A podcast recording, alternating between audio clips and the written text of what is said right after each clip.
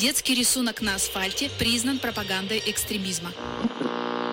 Депутаты назвали внебрачный секс главной угрозой национальной безопасности. Эксперт назвал просмотр Первого канала лучшей профилактикой экстремизма. Лучше послушаю неправильных экспертов. Слушайте подкаст и погружайтесь в мир насилия, тотального контроля и пропаганды вместе с неправильными экспертами. Итак, всем привет! Сегодня у нас вторая запись новостного обзора для подкаста «Неправильные эксперты. Неправильные новости» за март. Мы специально подбирали вам различные новости, которые могут быть интересны. Половину пришлось выбросить, иначе стрим будет длиться 2 часа. А так он будет час, из них цензура пропустит минут 30. С вами сегодня Михаил Вершинин, социальный психолог и консультант по выводу людей из секты радикальных организаций и Сергей Бредихин, социолог, который очень много работает с чиновниками, общественными организациями, выстраивая профилактику с группами риска из радикальных сообществ. Ну и по совместительству человек, который вместе с Михаилом делает обзор новостей. Мы умеем читать новости, пользоваться Гуглом и обходить запреты через VPN. Мы умеем читать, поэтому мы вообще эксперты. В России этого достаточно. Дисклеймер. Все материалы для данного подкаста взяты из открытых источников. Мнения ведущих носят субъективный и личный характер, без цели оскорбления или нанесения вреда деловой репутации и вашей вере. Некоторые высказывания могут вас расстроить или не соответствовать вашей религиозной картине мира. Во время передачи упомянуто террористическое движение «Колумбайн» и «Скулшутинг» экстремистские организации свидетелей Иеговы и мужское государство, чья деятельность признана запрещенной на территории РФ, в этом выпуске ведущие пытаются шутить, и это больно. Начнем сегодня с самой приятной отечественной новости, что Минюст наконец-то этих мужиков-мразей поставил к стенке. Туда, куда же он поставил на колени. социальные сети, на колени. Минюст внес мужское государство в список экстремистских организаций. На самом деле, насколько я понимаю, экстремистским его признал суд еще в октябре 2021 года, но теперь вот Минюст наконец донес эту замечательную, в кавычках, организацию до своего списка, и теперь она официально там присутствует. Кто не в курсе, мужское государство — это такое очень своеобразное экстремистское на сегодняшний день движение, которое пропагандирует идеи патриархата, расизма и ультранационализма национализма. Создано оно в 16 году таким интересным персонажем, как Владислав Поздняков, насколько я знаю, сегодня он из России, отбыл успешно. Ну, соответственно, деятельность этого движения протекала в основном в интернете и заключалась она э, в травле пользователей интернета. Те, которые не понравились чем-либо вот этим замечательным мужчинам из мужского государства. Обычно травили э, представителей ЛГБТ, женщин, ну, а также травили по расовому признаку. Были несколько случаев, когда представителям этого движения не нравилась э, реклама, в которых использовалась, так сказать, тема э, расового многообразия, и компании подвергались травле. На Западе, насколько я знаю, э, это называется хейт-рейды или хейт-набеги, когда группа людей собираются, да, им дается цели, они набегают на какую-то персону и начинают ей занижать оценки, начинают писать э, плохие комментарии и доводить э, либо самого человека, либо в аудиторию до конфликтной ситуации. Неонацисты а, в Германии это обожают делать, они это делают через, как это ни странно, а, игровые сервера Дискорда, там они делают групповые чаты, обсуждают, на кого набегать, и фактически наше мужское государство скопировало тактику неофашистских организаций по травле людей в интернете. На самом деле, вот это копирование — это популярная история. Если посмотреть многих наших любимых э, консерваторов в стране, то мы увидим, что большинство их тезисов — не что иное, как переложение западного консерватизма с его соответствующей пропагандой и идеологией. Хотя они сами глубоко уверены, что они создают некую авторскую, глубоко русскую идею. Еще можно сказать, что вот эти набеги как явление появились благодаря развитию культуры троллинга. В начале 2000-х годов троллинг троллингом занимались э, интеллектуальные люди, они устраивали тоже такие набеги, организованные, но это делали ради развлечений. Про это есть интересная книга, будет ссылка в описании. Сейчас, к сожалению, вот эти набеги так называемых SGV, э, это социальные защитники справедливости, они происходят автоматически. Уровень хамства в интернете вообще стал нормой, к сожалению, сетевого поведения. И люди, которые не разделяют какие-то ценности или, наоборот, разделяют полярные ценности, они прибегают к вам толпами на какой-то пост, все там разносят и убегают дальше. Такой насколько какой-то саранчи. В интернете это тоже стало таким частым явлением. Поэтому говорить, что мужское государство что-то новое изобрело, нет, они просто стали в очередь э, или в толпу похожих, извиняюсь за выражение, мудаков, которые хейтят людей в интернете. Да, вы вот про, рассказывая про предысторию, так очень любовно рассказывали про интеллигентных троллей, которые стояли у основания всего этого. Мне кажется, вы сами где-то там участвовали. В без комментариев. Добрых, без комментариев. конечно же, добрых. Обращайтесь к моему Без комментариев, отлично. Да, что интересно, если э, посмотреть биографию Позднякова, она у него очень богатая, но вот меня заинтересовал один из фактов. Он, видимо, всегда мечтал прославиться где-то на э, почве интернет-активизма, и вначале он начинал вообще как оппозиционер и критик тендеров госзакупок, а потом его нелегкая судьба привела его к этой странной репутации человека, который травит всех в интернете. Он копировал э, подход Навального, который тоже начинал э, с обсуждения... Именно так. Хочется вернуться к схожей новости. В США был опубликован новый отчет секретной службы, где специалисты по безопасности и по контртерроризму подняли тему, что субкультура инцелов — это те сторонники, которые считают, что человечество не должно существовать, которые считают, что дети не нужны, которые часто становятся стрелками масс-шутинге. Ну, инцелы себя еще считают, что они не способны найти себе сексуального партнера, что они пытаются, у них не получается. Из-за этого они очень сильно переживают и переносят это все на ответственность, кстати, на женщин. Я к чему эту новость хотел рассказать. Так как они переносят это на женщин, призывают в том числе к изнасилованиям. И вот начинаются такие вот обсуждения, почему у меня нет пары, почему нужно убивать людей. Пойду кого-нибудь изнасилую? Изнасилую, потом убить, человечество не должно существовать, и вот такие ужасные деструктивные вещи. Так вот, Национальный центр оценки угроз секретной службы США опубликовал 26-страничный отчет, где они зафиксировали резкий всплеск нападений на женщин за последние десятилетия. И они считают, что это частично связано с популяризацией вот этой субкультуры инцелов, которые Э, обвиняют э, женщин да, в своих сексуальных неуспехах и социальных, в том числе, неуспехах, что они не умеют завязывать отношения, дружить и общаться. И то, что это становится, э, ну, как бы потенциальной проблемой. То есть если раньше люди становились террористами, убийцами там, по каким-то другим меркантильным, политическим, религиозным причинам, то теперь сюда добавляется причина «не могу завести полового партнера» или «устал от анонизма, пойду кого-нибудь убью». Не надо так делать, мы против.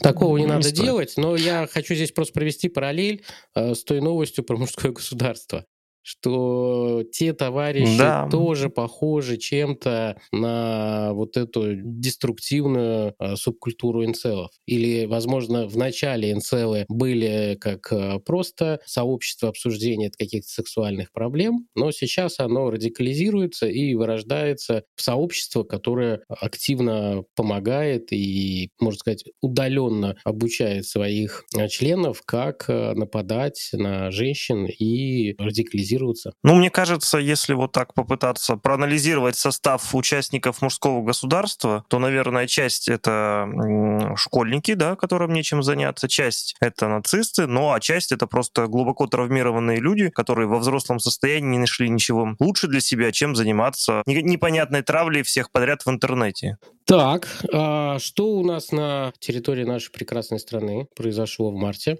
На территории нашей прекрасной страны я продолжаю радоваться иногда весьма прогрессивным взглядом Русской Православной Церкви, и в этом месяце РПЦ выступила против возвращения смертной казни. Мне кажется, это отличное решение. Да, безусловно. Наши слушатели в курсе, что некоторые политические деятели нашей страны внезапно решили, что очень актуально вернуть смертную казнь хотя у нас, как вы знаете, наложен мораториум Конституционным судом, который, в принципе, кроме как Конституционный суд, отменить больше никто не может. А тем не менее, Русская Православная Церковь выступила против э, смертной казни, обосновав это тем, что это закроет возможности для пасторской работы с осужденными на пожизненное заключение. Ну и в целом я считаю, что это, конечно, весьма действительно христианская позиция, поскольку убивать кого бы то ни было является грехом. Ну и, конечно, за этот месяц март вот этот политический популизм, который призывает к всякому мракобесию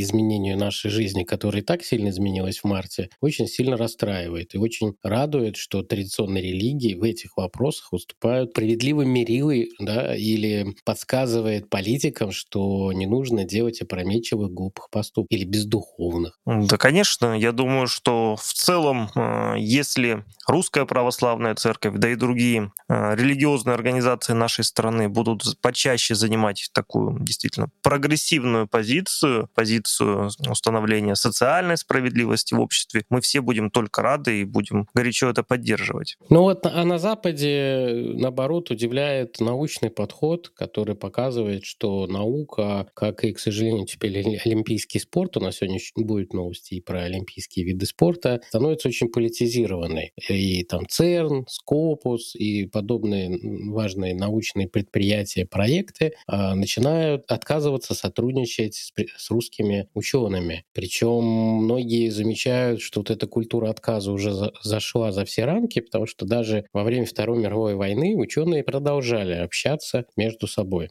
И во время Первой мировой войны тоже. Да, это было не по всем видам науки, да, это было не между всеми странами, но такой культуры отказа не было, особенно в науке. С другой стороны, а, в России признали иноагентом газету «Троицкий вариант», которая поддерживала другого, если не ошибаюсь, иноагента, а, организацию «Мемориал», которая занималась там историческими исследованиями политических репрессий и так далее, и опубликовала антивоенное письмо про военный конфликт на Украине, который продолжается до сих пор. Это стало поводом присваивания статуса иноагента. Я газету «Троицкий вариант» редко достаточно читаю, потому что она больше посвящена не гуманитарной науке, а более фундаментальным исследованиям, но тем не менее это одно из лучших негосударственных научных изданий из Подмосковья, если не ошибаюсь, которое существовало достаточно давно. Оно, конечно, может сейчас существовать и дальше, но теперь в очень ограниченном варианте. И это, конечно, грустно.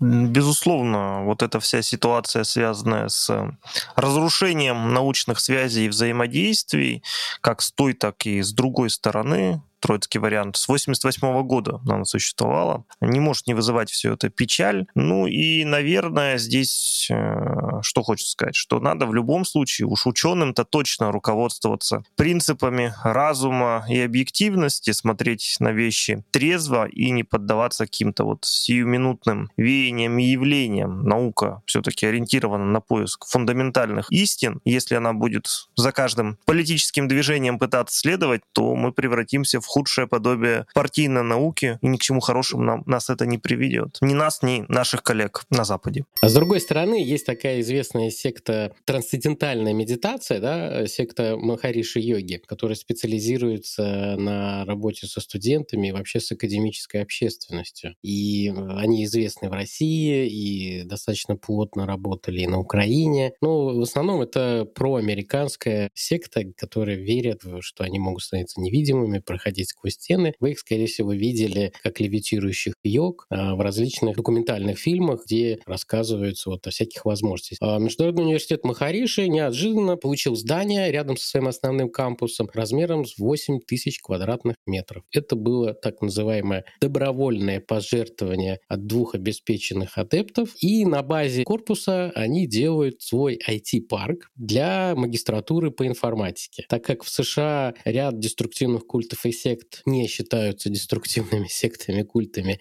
их относят э, к так называемым мессианским группам, э, у них есть свои университеты. Да? Есть университет Бригама Янга в штате Юта, который активно создает альтернативную археологию, много различных исторических э, альтернативных исследований. Но тем не менее, есть вот, вот этот псевдоуниверситет, который ведет действительно различные учебные программы, частично сертифицированные, частично нет. И вот сейчас они получили кампус для обучения айтишников. И, возможно, мы там через 5 там, или 7 лет увидим какой-нибудь интересный софт от э, данного деструктивного культа.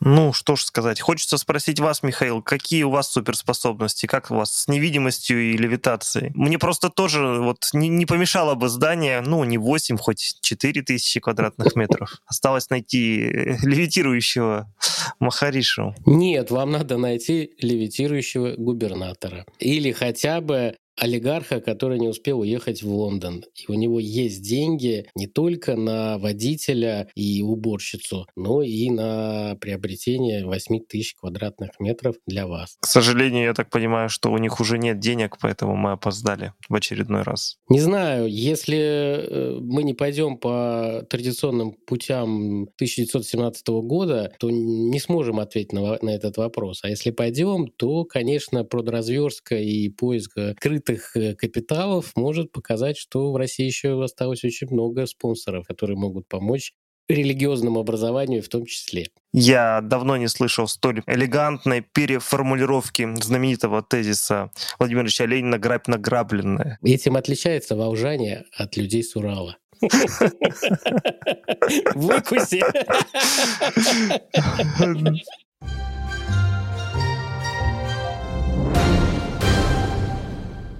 Близкое к этой теме — это то, что происходит у нас в обществе в отношении некоторых продуктов, а также других э, продающихся товаров. Ну, в частности, мы все видели вот эти замечательные сюжеты про гигантские очереди и борьбу за сахар. Мы видели, э, что происходит с бумагой. Михаил, чем запаслись вы? Раскройте секрет. А я взял пример с вас, только вы купили, кажется, 60 или 80 пачек бумаги, а у меня денег на порядок меньше. Я купил одну пачку бумаги, мне ее хватит, ну, на полгода, я надеюсь. На самом деле, конечно, все это на сегодняшний день трудно оценивать, кроме как моральную панику, о которой мы говорили в одном из подкастов, поскольку какого бы то ни было дефицита на сегодняшний день по товарам мы не наблюдаем. Поэтому мы настоятельно советуем нашим слушателям проявить разум и не поддаваться моральной панике.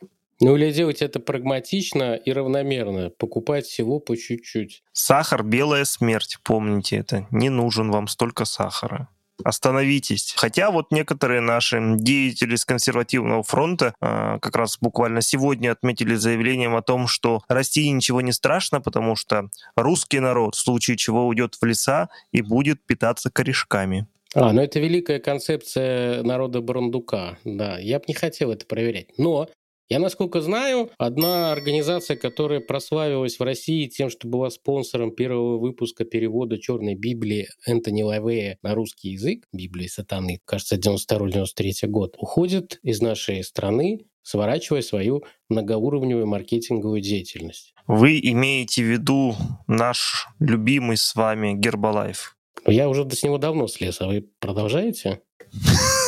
Да вы что? А вы мне не рассказали?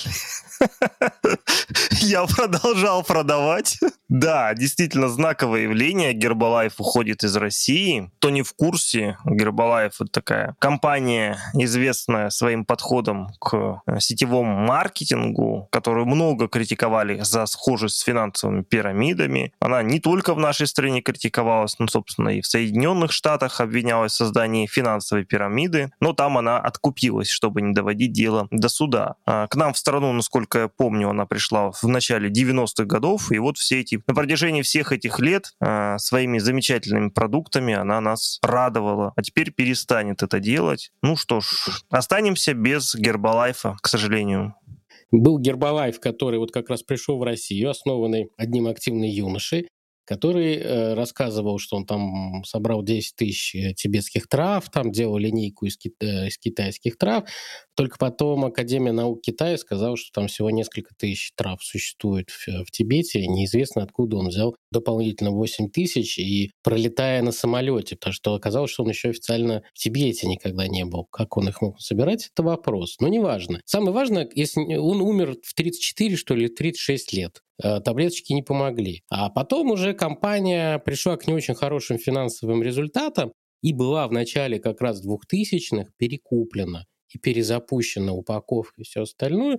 И из этого уже сделали не совсем религиозный культ, а, скорее всего, да, действительно больше как финансовую пирамиду. И с ней уже были вот эти все претензии. Сейчас они пытаются отбеливаться, говорить, что они никак не связаны. Тем не менее, вот вы говорите про народ Барандуков, корешки и лес, а ведь кто-то приезжает из других стран, э, кто плохо говорит по-русски, целыми семьями, чтобы жить у нас на Дальнем Востоке.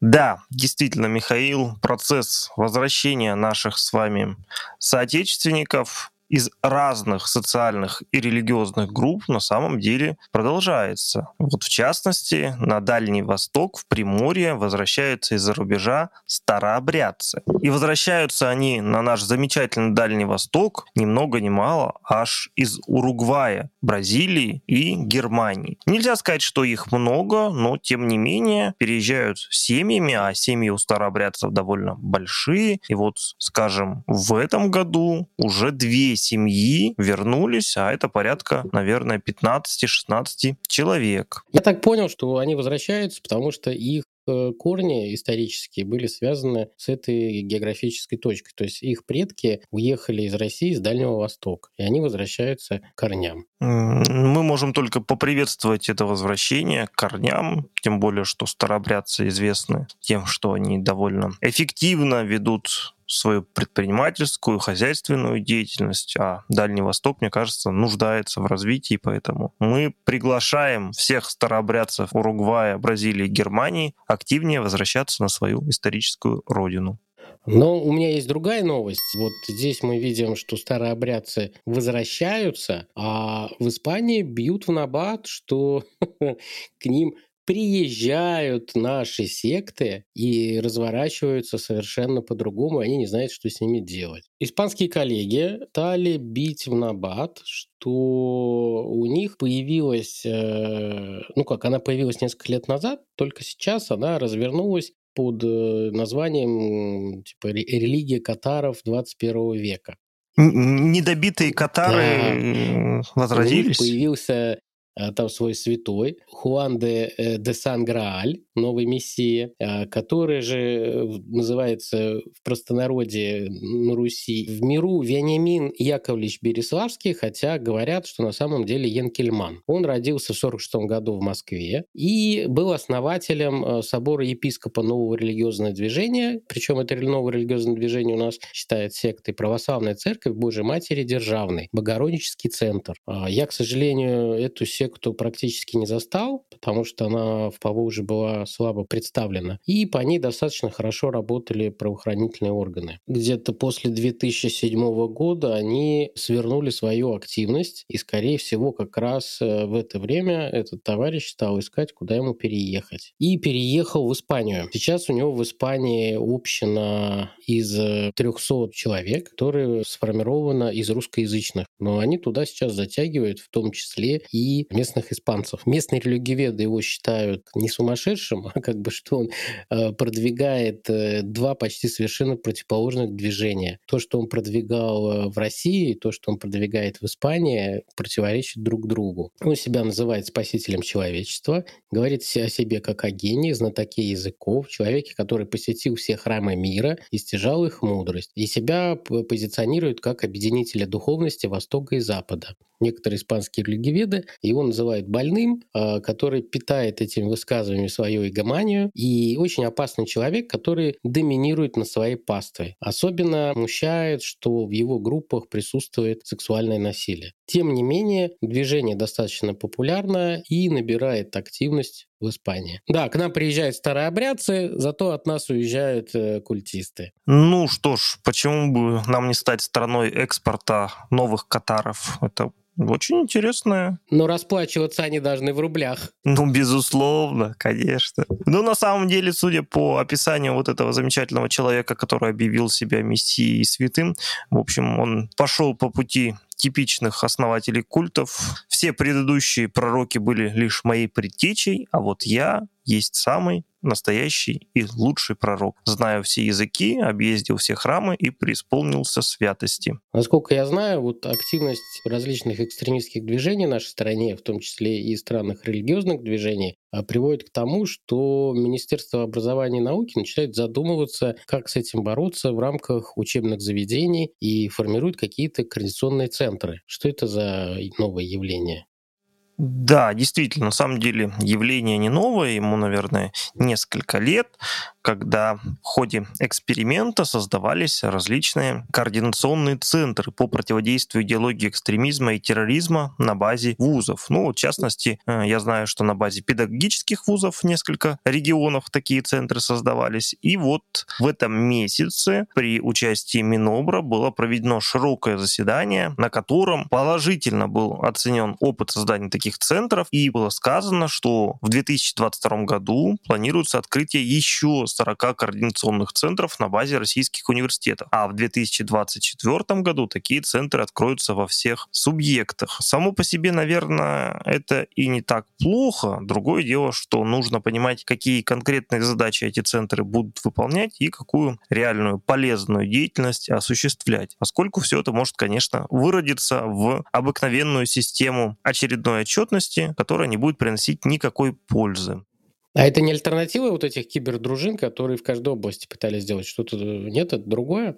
Ну, это другое, на самом деле. Там у них э, пытаются закладывать больше такого исследовательского момента и профилактической работы со студенчеством. Всякие там уроки дружбы, живой истории и тому подобное. Собственно, вот там момента, связанного с мониторингом, не так много. Ну, во всяком случае. А в Нью-Йорке э, разразился небольшой скандал, когда выяснилось, что в январе этого года Рочестерская епархия католической церкви продала э, свое помещение церковное и э, выкупила какое-то новое религиозное движение. Но оказалось, что это не простое э, религиозное движение, а псевдоиндуистская, псевдо-йога секта Пхати Марга, которая очень известна и в России, и в Украине. Хотя штаб-квартира, если не ошибаюсь, у нее в Германии. Они выкупили католический храм, делают там ремонт, меняют антураж и наносят фрески индийских всяких богов и так далее, чтобы открыть новый религиозный филиал в США. Раньше я улыбался на таких новостях, когда во Франции очень активно помещения католических церквей, которые обанкрочены за долги или давно закрыты, э, стоят на балансе муниципалитетов, их стали отдавать мусульманам, там еще под какие-то вещи, чуть ли не под дискотеки. Ну, казалось это странным очень решением и оптимизацией каких-то ну,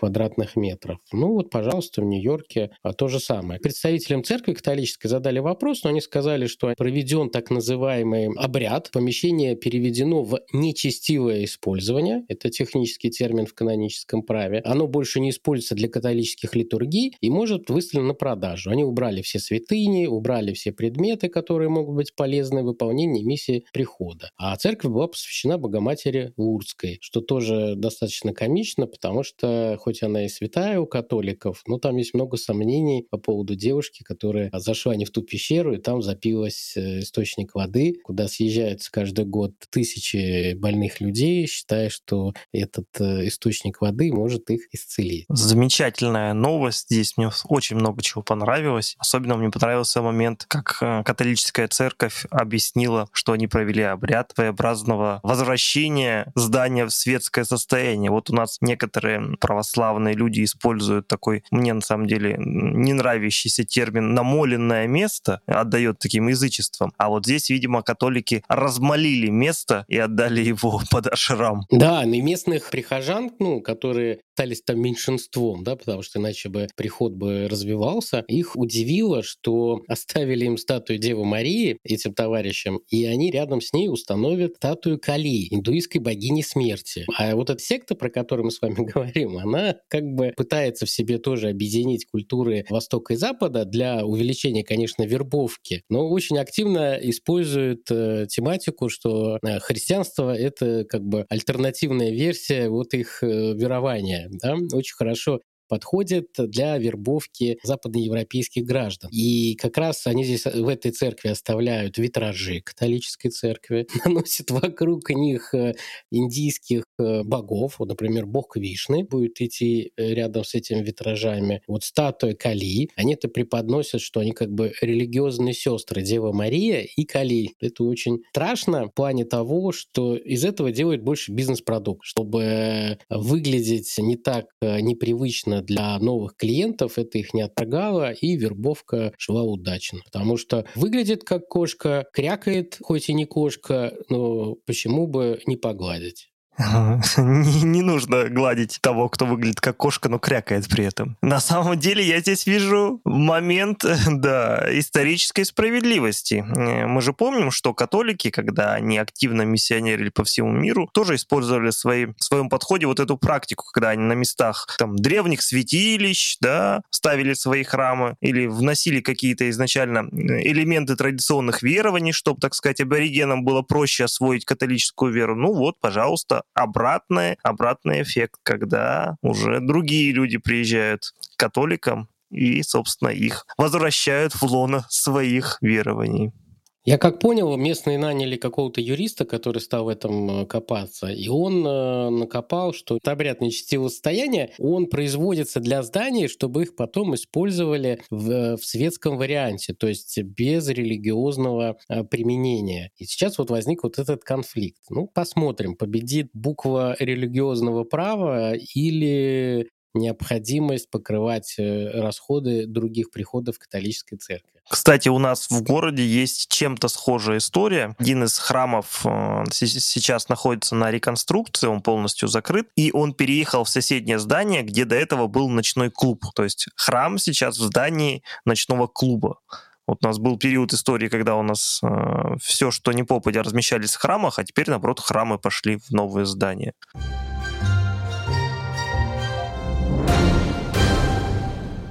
Давайте перенесемся в Японию. Помните, мы в прошлой записи с вами обсуждали про японскую секту каннибалов, которые отрезали себе гениталии, а потом продавали билеты на дегустацию этих блюд. И что они с помощью интернета стали активно развиваться и распространять э, свои культурные парадигмы в Лондоне как раз на крыльях ячеек. Но, насколько я понял, вы нашли новость э, про то, что в Японии есть еще одна онлайн-секта или секта, которая активно использует интернет для своей работы. Расскажите про это? Да, в Японии действительно набирает популярность, как ее называют, псевдорелигия. Притом у нее есть одна особенность. Религиозный лидер учит последователей от отказываться от того, что они не хотят делать. Мне кажется, это очень полезная религия. Матахира Хисана из Японии основал свою религию в 2018 году. Он основал ее как действительно пародийную религию и назвал ее Митупи. Он не призывает поклоняться себе, устраивать какие-либо обряды или делать денежные пожертвования. И даже не призывает строго соблюдать заповеди. Все, что нужно, это следить за официальными страницами религии в соцсетях. Собственно, это единственное предписание религии религии. Взамен это религиозное сообщество предлагает своим последователям возможность в любой момент отказаться от любого дела, которое они не хотят делать, сославшись на религиозные убеждения. Дело в том, что в Японии законодательство запрещает дискриминацию по признаку идеологии и вероисповедания, так что если босс пытается заставить подчиненного работать сверхурочно, тот может запросто заявить, что не хочет этого делать, так как является последователем вот этой замечательной религии, и ему запрещено трудиться в неположенное время. Впрочем, вот эта шутливая религия может использоваться не только для отказа от работы, но, например, и для того, чтобы не ходить на вечеринку или не делать вообще любое другое дело, которое вам не хочется делать. Вы всегда можете сослаться на свои религиозные убеждения. И вот эта концепция довольно быстро обрела популярность, и за последние три года количество последователей этого религиозного движения выросло с 700 человек до 11 тысяч. Я, кстати, читал какие-то исторические исследования, что что в дореволюционной России в XIX веке чтились религиозные праздники у православных, в том числе у крестьян. И считалось, что крестьяне в большинстве православных праздников не должны работать, они должны молиться, там, соблюдать все ритуалы. И если э, крепостные крестьяне у дворян там, и у помещиков э, вынуждены были во многие праздники работать, то государственные крестьяне крепостные эти праздники соблюдали. У них это было разрешено от государства, которое их эксплуатировало нещадно. И таких праздников, если не ошибаюсь, было порядка 80 рабочих дней в году. А в Америке сейчас очень громкий скандал на так называемой э, секта из колледжа. Один пожилой мужчина, ему 50 с чем-то лет, сделал маленькую авторитарную группу на базе общежития студентов, где у него жила его дочь. Сама его карьера достаточно сложная и длинная. Она была связана с представлением интересов криминального сообщества в строительной отрасли США и различные мошеннические действия, и обвинения, и отсидел в тюрьме. Но после какой-то очередной ходки этот человек вышел на свободу, и добрая дочка временное выпариатива у себя в общежитии. В общежитии учились как раз условно 20-летние студенты и мудрый, сильный, просвещенный 50-летний старик. Очень похоже на тему, как возникли дети Бога. Так вот, он э, создал маленькую деструктивную секту на базе студенческого общежития и стал их заставлять заниматься проституцией, заниматься рэкетом и показывать ему в том числе различные сексуальные услуги услуги. Упаковывал это все в духовное просвещение под видом личных бесед, наставлений. В Америке появилось несколько новых интересных сект. Я думаю, мы потом запишем про них отдельный подкаст, типа три или четыре новые американские секты, чем они отличаются. Мне эта новость понравилась чем? Тем, что он, наказывая определенных своих адептов, заставлял их ходить в подгузниках, называя их детьми. Коли вы себя ведете как дети, значит, вы ходите в подгузниках. И это делалось все публично. Но я это вспомнил, потому что когда я работал э, с жертвами деструктивного психокульта Лайспринг, то смотрел много различных материалов, съемок, э, фотографий, и у них тоже активно используется ну, эта практика одеваться в подгузники, изображать из себя детей. Но делается это добровольно, не как наказание. У них там есть э, ряд заданий, которые позволяют быстрее проводить деперсонализацию и снятие себя каких-то социальных ограничений. Кто-то одевается бомжом, кто-то проституткой, и должны публично э, в этой одежде перемещаться. И плюс еще у них бывает там, как внутри группы, такой псевдокарнавал, где они друг другу это все показывают и обсуждают. Я думаю, я выложу пару фотографий, они в полу получены из публичного доступа, они не секретные, а, потому что психокульт Вайспринг в нашей стране изучается очень давно. И вот этот э, секс-культ э, Ларри Рея, про который я сейчас снова все рассказываю, он в этом плане похож. То есть вот использование этой ролевой модели ребенка в подгузниках для наказания очень интересно с точки зрения индоктринации и принуждения, поклонению и выполнению требований лидера культов. Там достаточно жесткая авторитарная группа сложилась. Когда вы рассказываете такие новости, я всегда думаю, как же скучно я живу. Ну, у вас есть много хорошей белой бумаги. Будем одевать людей в хорошую белую бумагу. Ну, будем ее сначала мять. Нас в СССР этому приучили.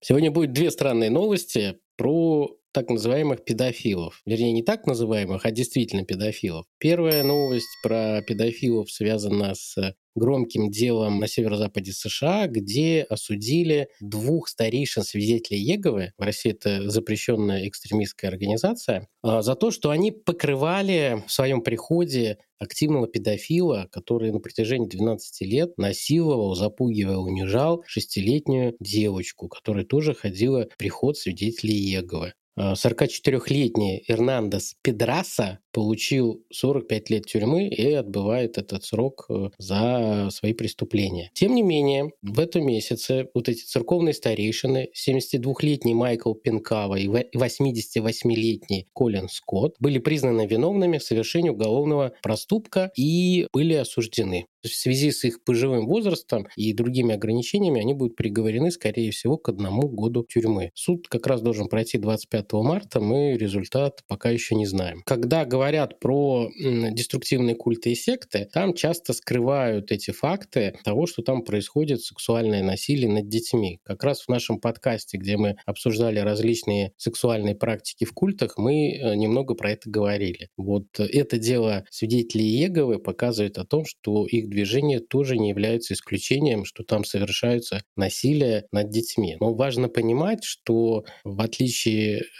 других культов и сект, которые мы обсуждали в нашем подкасте, это не является частью их идеологии. Это происходит из-за того, что там встречаются плохие люди, больные люди, подонки, которые, прикрываясь религиозным рвением, насилуют и унижают других людей. Хотя в деструктивных сектах и без педофилии много насилия и унижения. Это тоже нужно понимать. А вторая новость, про которую хочется рассказать, связанную с педофилией. В Америке создали в 2017 году Центр США по безопасному порту. Это так называемая э, организация, которая по-другому еще называется Safe Sport, Спасите спорт. Она существует с 2017 года, создана по указанию Конгресса для расследования обвинений в сексуальных домогательствах в олимпийских видах спорта и наложения санкций на основе их расследования. Вот эта организация ищет тренеров э, педофилов, которые под видом занятия с молодежью в Олимпийском спортивном движении США на самом деле выстраивают группы сексуального насилия, обмениваются информацией, либо просто происходят как бы разовые случаи, но проблема в том, что подобные практики длятся десятилетиями. Американский конгресс пытается разрушить эту сложившуюся систему.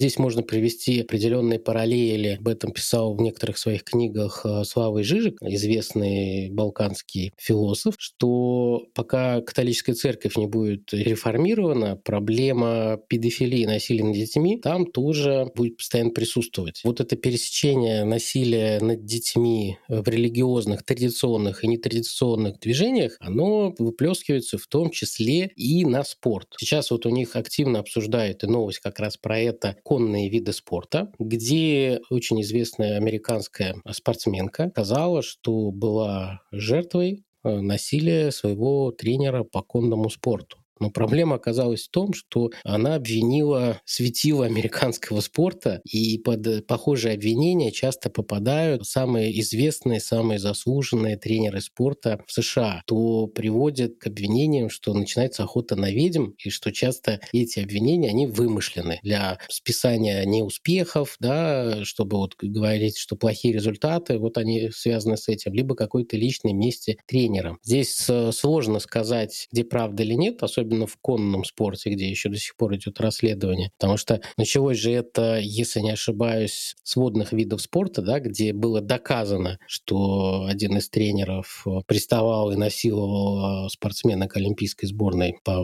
водным видам спорта. Тем не менее, я вот так долго и длинно эти две истории рассказывал и объединил их вместе, показать, что а чему мы удивляемся в плане того, что спорт попал в политику, что совершенно нормально из-за политики политики выключать целые национальные сборные, что отказывать странам выступать с гимном, с флагом. Я, конечно, про нашу страну в этом плане говорю. Доминирующая спортивная держава США демонстрирует некоторые признаки инквизиции да, религиозной инквизиции, которая попадает не только в систему образования, где идут споры, э, надо ли молиться по утрам и кому нужно молиться, сатане или Богу, или нужно по очереди. Конечно, недавно наш этот политик Мединский предложил такую же ужасную идею молитвы в школах по утрам. Я тоже надеюсь, что это его частное мнение ни во что не выльется в нашей стране, потому что клерикализация нашего общества, она и так э, пугает, по крайней мере, меня как атеиста. Но то, что сейчас происходит в международном спорте, напоминает охоту на ведьм уже не просто из-за политики, но в том числе из-за некой паранойи, моральной паники, что в спорте много допинга, много педофилов. Все это вместе переплетается вот в эти истерики. Нам они кажутся абсурдными, потому что у нас а, нету таких э, явных проблем или обсуждения вот э, именно связанных с сексуальной плоскостью или что-то еще. У нас нас другие проблемы в спорте. А, там несменяемость некоторых тренеров, э, возможность какая-то коррупция, связанная с распределением финансирования спорта. Но мы не понимаем, про что. А у них это вырастает в «бей русских, чтобы свои боялись». Нет? А, рубрика «Их нравы» практически была только что.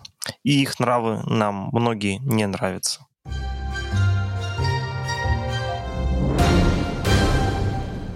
Ну, а продолжая тему свидетелей Иеговы, у них проблемы не только в США, но и в Голландии. А именно, депутаты парламента обратились к правительству с просьбой провести расследование в отношении свидетелей Иеговы. Депутаты обеспокоены тем, что религиозная община использует эмоциональный шантаж, чтобы удерживать людей внутри организации. Что это за шантаж? Суть его заключается в том, что тот, кто выходит из организации свидетелей Иеговы, подвергается избеганию со стороны бывших своих коллег. А зачастую внутри организации продолжают оставаться и семьи семья, друзья, родственники, и всем им предписывается избегать вот этого человека, который вышел из организации, тем самым разрываются всякие контакты. С точки зрения парламентариев, это практика то иное, как психологическое давление, шантаж и в некотором смысле даже угроза, что, конечно, недопустимо. И сейчас это расследование было инициировано, и посмотрим, к чему оно приведет.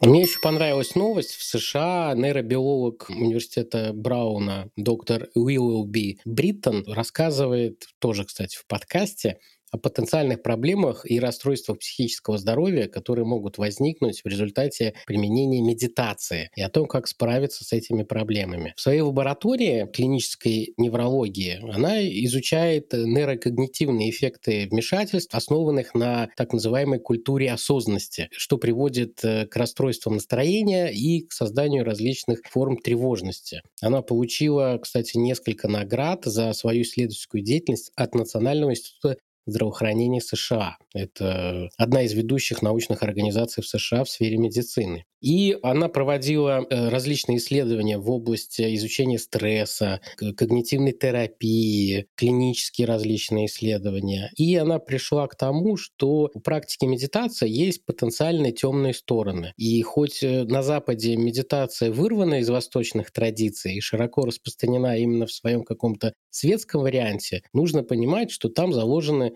определенные риски. Ее исследование показывает, что определенный процент медитирующих испытывает неблагоприятные побочные эффекты. Кому будет интересно, э, спрашивайте ссылочку на этот подкаст, я вам пришлю. Ну и думаю, для постепенного завершения нашего сегодняшнего выпуска мы продолжим вот эту минутку здоровья. Японские ученые установили, что пропуск утреннего приема пищи повышает риск развития деменции ни много ни мало, а аж в 4 раза. На протяжении целых 6 лет лет они исследовали довольно большую группу в 500 человек и пришли к соответствующему выводу. Кроме того, они установили, что помимо вот этого пропуска завтрака на развитие деменции негативно сказывается и вредная привычка перекусов вместо полноценного приема пищи. Она увеличивает риск деменции практически в три раза. Но есть и положительные новости. Выяснилось, что высокая концентрация метаболитов в таких продуктах, как какао, кофе, грибы и красное вино, позитивно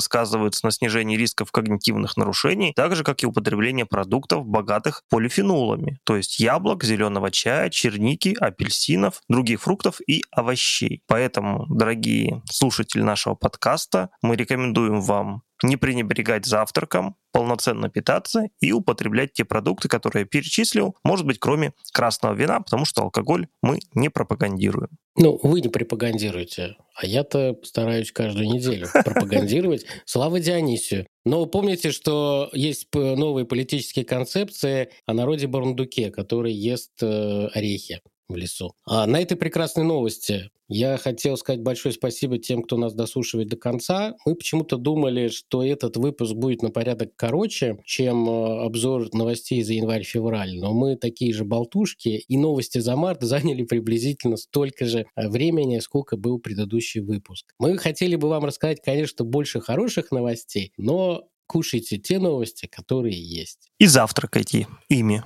Завтракайте подкастом «Неправильные эксперты». И слушайте неправильные новости, которые каждый месяц мы вам будем рассказывать вместе с Сергеем. Пока. Пока-пока.